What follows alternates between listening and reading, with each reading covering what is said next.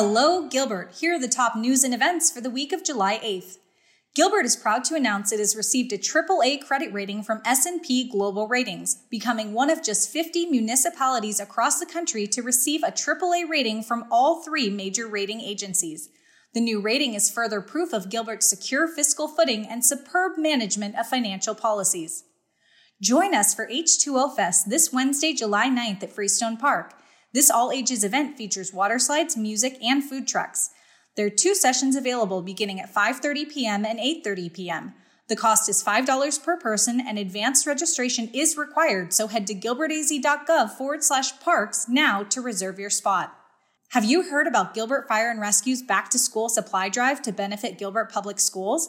Items like backpacks, notebooks, pens, and more are being collected at drop off locations all over Gilbert, including at all Gilbert fire stations. For a full list of items needed as well as drop off locations, head to gilbertaz.gov forward slash fire. Want to help Gilbert plan for the future? Now's your chance. We've created an interactive website where residents can provide feedback on Gilbert's 2020 general plan update, sharing their opinion on the plans, goals, and strategies that will shape our community for years to come. Visit gilbertaz.gov forward slash general plan update to learn more and participate.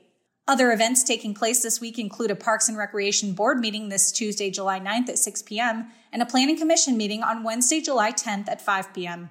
Thanks for listening. Get more of the latest news and events on Twitter or Instagram at Gilbert Your Town or on Facebook at Gilbert Town Hall. Have a great week, Gilbert.